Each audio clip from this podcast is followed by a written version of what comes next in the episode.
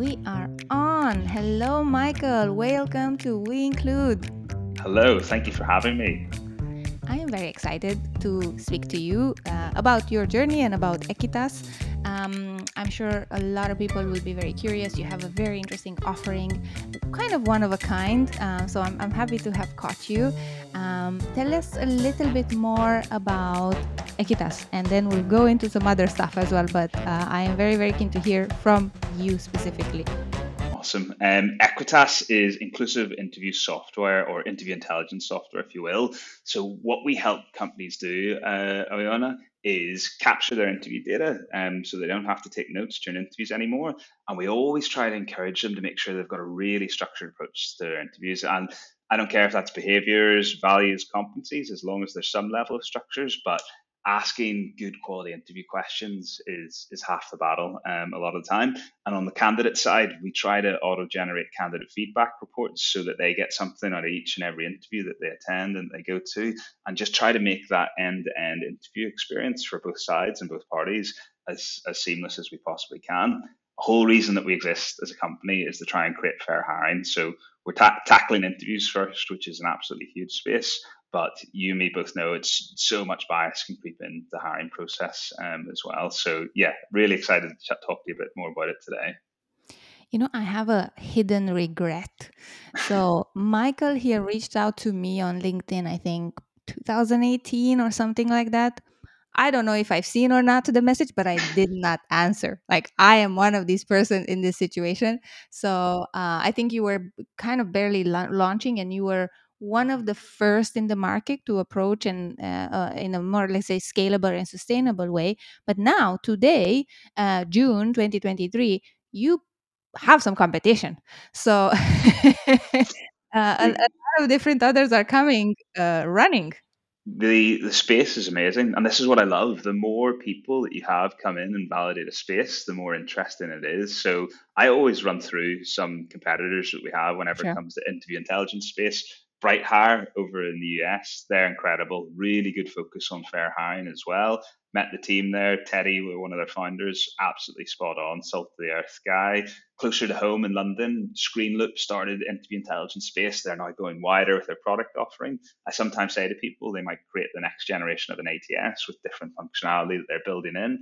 And then MetaView is more focused yeah. purely on the, the, the notes on that side as well. So um, back whenever I reached out to you, I probably had no idea what we were doing back back in 2018. Had loads of different product ideas. I think we were still working part time and freelance to kind of keep things uh-huh. light lights on and going as well. And we didn't jump properly until maybe 2019 is whenever we got an accelerator back in Belfast in Northern Ireland where the business is set up as well. But I could talk to you about the journey all day long. um, it's never an easy one, and I, I, I love that everybody kind of has its own path. I'm very curious, actually, though, what inspired you to start? Right, I think the the usually the spark is very special to share. So I'm I'm, I'm very curious on your side. What was that inspiration point to say, yeah, well, I'm I'm going for this? So sometimes people will talk about founder market fit, and mm-hmm. for me a lot of it was solving my own pain point or problem. So yeah. to give you to give you a bit of background about what I used to do, I used to be a professional interviewer and I maybe did about 10,000 plus interviews mm-hmm. all across UK, Ireland, further afield. And um, some of the companies that I used to work for, Aldi, everyone knows the supermarket. I used to work yeah. for them. I then used to recruit directly for them. They were my first ever client with a lifestyle business in the past. I then sort of got into that sort of late stage of the hiring process and working for companies like B Sky B, a load of the government departments in and around London. If, if you name a government department in London, I've probably interviewed for them at some stage.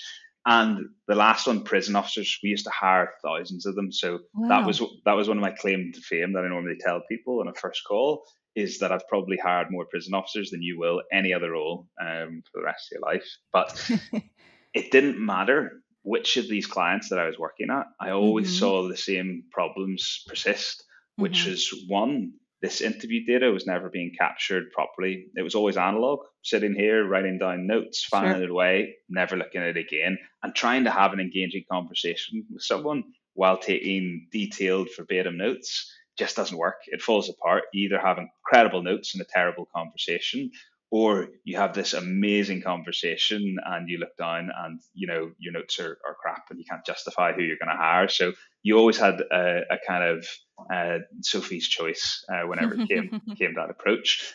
The bigger part for me was the bias that could creep in during that late stage of the hiring process. So a lot of times interviewers if they're not experienced don't understand. They pick people who are identical to them with a yeah, bit of affinity bias. Yeah mm-hmm. mini me's come across all the time accent bias some roles, companies, jobs, if you yeah. didn't have Queen's English perfect pronunciation, you wouldn't get the job. And they, they would sometimes give you uh, excuses like, hey, lacks polish, um, or those could be reasons for you not getting in on accent bias alone. And then the last one that I always see come up all the time was beauty bias. Sometimes the most beautiful candidates got hired for the role, even though that they weren't, weren't the most confident as well. So I just thought there's a real opportunity here if we start to capture this data, if we start to be really structured and start upskilling interviewers and giving candidates a fair shot, um, they completely could change the game um, for them as well. So that was the, the, essentially the origin story. Very cool, very very cool, and it's interesting, right? Because you've you've seen so many different institutions and organizations, and you've I mean, you see that the problem repeats itself, right? Like it's not that somebody does it better than somebody else. It's just across the board, and we just don't have the tools for it, right? Like we just didn't have. Now we do. it's it's interviewer understanding. I was the same. Yeah. I made the yeah. same mistakes in my first job. Like yeah. whenever I was at Aldi, I hired someone, and okay, they did give me enough content, and they're good for the role. But I maybe wouldn't have given them the same chance if they hadn't mm-hmm. played rugby, and like that was a chance mm-hmm. to get mm-hmm. chatting to them. Mm-hmm. It opened up a bit they were maybe a little bit more introverted as well. Okay. And then it got all the way through and it's like, hey, I'll take a chance on them. And then the deeper that you go and the more interviews that you do, the more that you understand about process structure, how you should be scoring them, how to conduct a really high quality interview, the more you get to the point where you're just like, oh my goodness, the amount of mistakes that you can make and that can creep in um, is absolutely insane. So I, I kind of went through a journey on my career at the start. I was completely clueless, knew nothing about unconscious bias or what there is, or always thought I was fair. Halfway through, I really doubted myself and really thought, oh my goodness, am I being fair? This person's a different gender to me, you know, different background, whatever it is, and really second guess. And then out the other side of it, I, I kind of got to the stage where if someone has put enough thought into the creation of these materials, validated them, and I have an objective as I can, understand it and apply them fairly, I'm not going to get it right every time but I'll, it's as far as we can possibly. We need to get as close as possible. Exactly right. Um, you're helping businesses in so many different ways. I am, um, though somehow we we always want to share some examples here. Like, what do you see in terms of um, change, organizational change, once they've interacted with Equitas, once once they adopted using Equitas? So the quality of questions becomes really important really quickly and i've seen it go a couple of different ways. Um, some organizations we've worked with will start building out a question bank and sometimes it's gone to the stage where they have like two, 200 plus ways of asking planning organizing and there isn't that many ways to differentiate and ask that in the world. So the flip side and what we've learned on the journey is it's a balance of like using common sense to the size of a question bank that you could build making it nice and easy and searchable and making sure it's fit for purpose as well. Um, and a little bit of common sense from the interviewers whenever they're applying frameworks as well, because they're always going to be the experts in the room. So they can probe and dig deeper. And you, you're in the, the DEI tech space as well. I see it all the time where people are like, our um, questions are structured, therefore there is zero bias. It is super fair which is not the case. That's a bit of a cop out. Not not everyone's requirements and needs are exactly the same. You could have a candidate um, who's neurodiverse, where you know maybe they don't just even need the probing questions you've got there. Maybe they need a few additional probes and a bit of coaching and changing style. So for me, the thing that's more important from from introducing Equitas is making sure that you're training interviewers and making sure they know what a good inclusive interview looks like and what best practice looks like and understanding the concepts of delivering that interview. So it's not even just the product alone; it's teaching people best practice and approach, and and that's what I've seen. Like, okay, one of the reasons people absolutely love it is they never have to take notes during an interview yeah. ever again, and they're just like, love this, this is great. But then the longer they use the product, the more they see all the benefits and like campaigns that some of our clients used to set up It used uh-huh. to take them like three, four, five hours sat beside a printer, sending out emails to invite candidates, all this. I just condensed it right down. Um, and like, it's funny, you should want all of your clients to be doing more interviews than ever. But we've also seen them streamline it down. Some used to have three, four, five stage interview processes. They've condensed it down to like two stage because they're capturing all the data that they need in a short period with really good questions. So good. So many good stories, right? Ultimately, um, nobody will implement Equitas probably in the same way, um, but the effects can be um, surprisingly good because you discover maybe gaps that you didn't have uh, or new opportunities just because you're like, hey, we're using this in a certain way. This is super interesting. But if you're thinking about uh, your clients, right, or your future clients, what makes a good client? Like, what should a client ask Equitas in terms of like, okay, I want to change some stuff, but I have no idea how to implement this, adopt this, kind of create sustainable change. What's a good client for you? So, firstly, they need to be of a certain size. And like for us, enterprises, healthcare, public sector has been the best possible fit. And mm-hmm. the reason mm-hmm. for it is they absolutely love compliance driven interview. They're having to do this whole process mm-hmm. manually and analog as well. The ones that aren't a good fit are SMEs and small companies and the really mm-hmm. early stage startups because a lot of the time it's overkill the amount of process yeah. that we add and bring to that. And what they want to do is they just want to jump on a call with someone and have a coffee, uh, meet them face to face, and be like, "Hey, chat me through your CV," which I don't think is a good approach no. personally. but but they can't be convinced otherwise a lot of the time. And okay, maybe they do use a little bit of structure, but they don't, you know, have enough budget to start to spend um, They're on so software. Scrappy, right? Well. They're so yeah. scrappy, so fast. And the flip side for them is they need a quickest process as possible um, to try and make sure that they can get people in because them being able to even convince people a lot of the time early days, they have to rely on own network, people that they know, people like that. And okay, that's not brilliant for diversity, equity, and inclusion unless they've got a really diverse network, but but it's the only way they can get people through. So for me, whenever we start to meet an organization, the ones that I absolutely love, big enough size, high enough volume of interviews, their TA team is sometimes being asked to do so much more with less headcount and resources yeah. as well. Their hiring managers they need to be ready to go on a journey as well because if hiring managers um, just want to keep delivering it the way it's been the last 20 plus years whatever they, they won't always jump and, and join and on board. So you need some quite forward thinking hiring managers as well who are ready to go on that journey. And there's always some level of focus on diversity equity inclusion and the, the fair hiring side as well. And you know what? It changes the message that you depending on who you're talking to within the organization. So head of TA, heads of recruitment, they get it. They get DEI, they get building diverse teams, and that'll be one of the biggest levers and drivers for them. But whenever you start talking to procurement, CFOs on that side, they just want to know how much time is this going to save me as well? What's the impact? And other sustainability, something that's crazy that I never thought. We have one customer who saved 300,000 pages in interview packs as well, which is, is absolutely insane. It's just like some companies are still printing off enough yep. pages to like kill the Amazon. so you've learned a lot, you experienced a lot, you are uh, in a point of maturity and you are moving forward. What's next? We're closing out a seed round as we speak. Mm-hmm. We, we need to grow the team. Like, yes, we've had some amazing wins. Our our biggest client at the minute is the NHS in Ireland. Um, so yeah. we're working with their, their biggest trusts. We've seen year on year growth over there. I think 2022 we had about 800% um, growth, which was amazing, and um, with them alone as well. The impacts that we've had there has been amazing, and at you know entry level and people coming across, they've had I think it's maybe 30 plus different nationalities has come and started working for them. So that global talent pool and opening up there is amazing. It's great.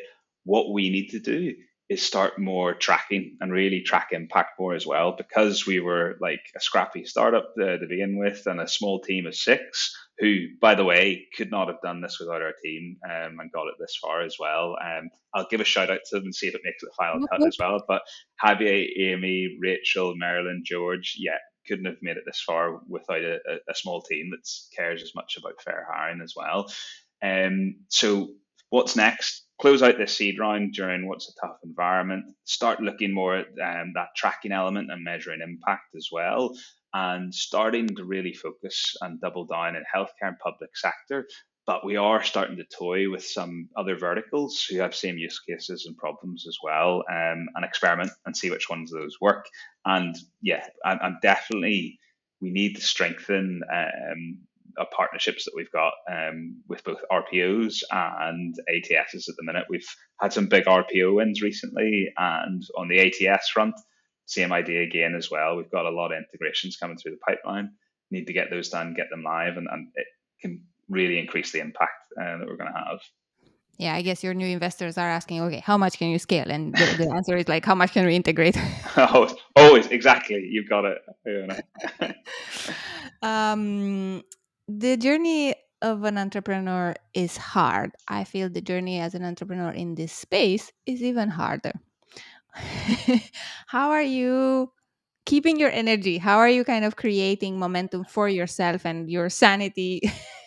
I've, as- I've got a quote from an HR tech founder who went into fintech, and if he's listening, he will absolutely love it because he's just like, it took me, I don't know, like 12 plus months, whatever it was, of really fighting and struggling to raise like 300K in the HR tech space as well. And he went to fintech and he's just like, I've now raised over 60 million in like half the time. Um, so like he kind of says, look, HR tech it can be busy. A lot of people like operating in it and working in it. So yeah, I think you have to be in it for the long run. Um, it is challenging. Depends what time you raise, level of traction that you got, what type of clients that you're going after, and the fit. But um, I'll maybe not chat to you too much about fundraising. That's needs to be a separate uh, podcast, I reckon. we have to do one to be honest because it is a, it is a bit of a black box right? Like a lot of people go bootstrap and it's like nobody tells you anything unless you have somebody who has done it as you say maybe for a completely different industry.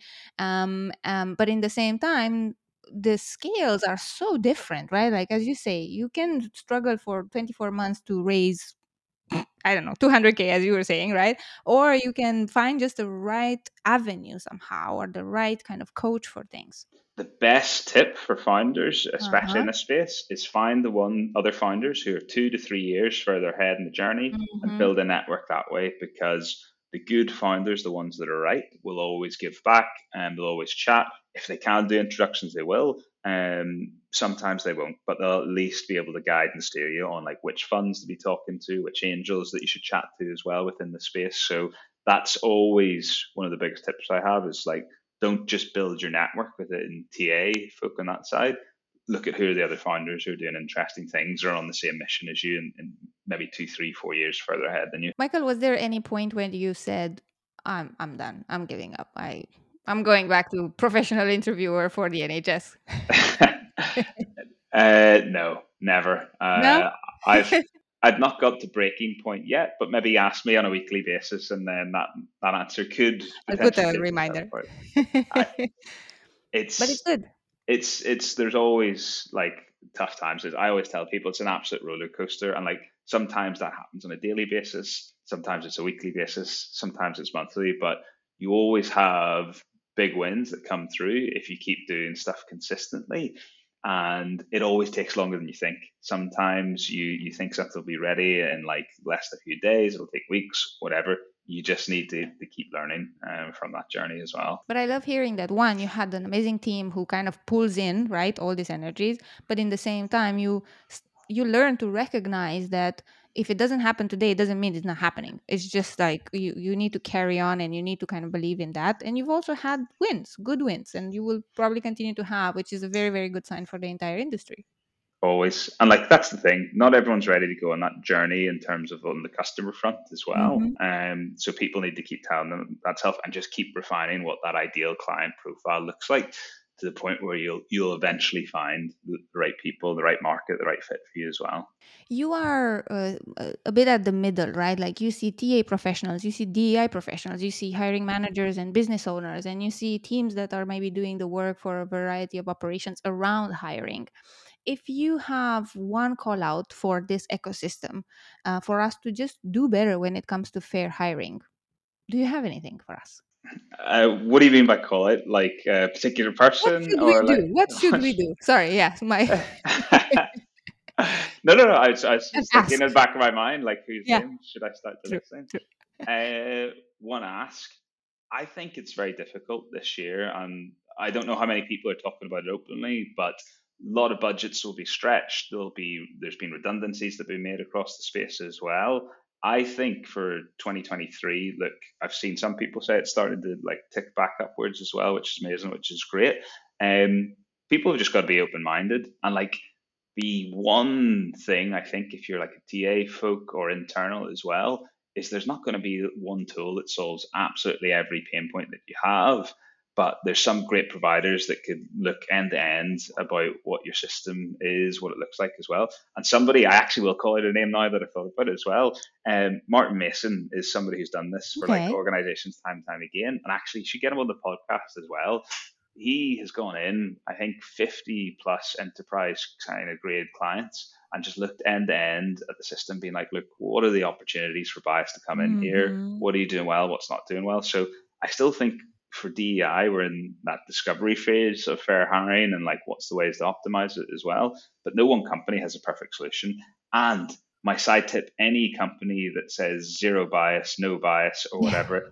take that with a huge pinch of salt because it's impossible. Even if you've got the most structured questions in the world, even if you've got an algorithm that scores the candidates, there's going to be some level of bias that creeps in as well. So that's a danger that comes in in the space. I think sometimes people try and oversell what their solution mm-hmm. will do when you need a bit of a dose of reality and being like, look, it can improve, it can optimize. It's never going to get rid of everything. There's always still going to be a human in the loop making decisions at some point. Or if it is an algorithm, it'll be encoded by a human and there'll be some bias that can be um, with the way it's been designed. Michael, thank you so much for joining us on We Include. Uh, we keep all our fingers crossed for the seed round. Cheers. Nearly there. Touch wood.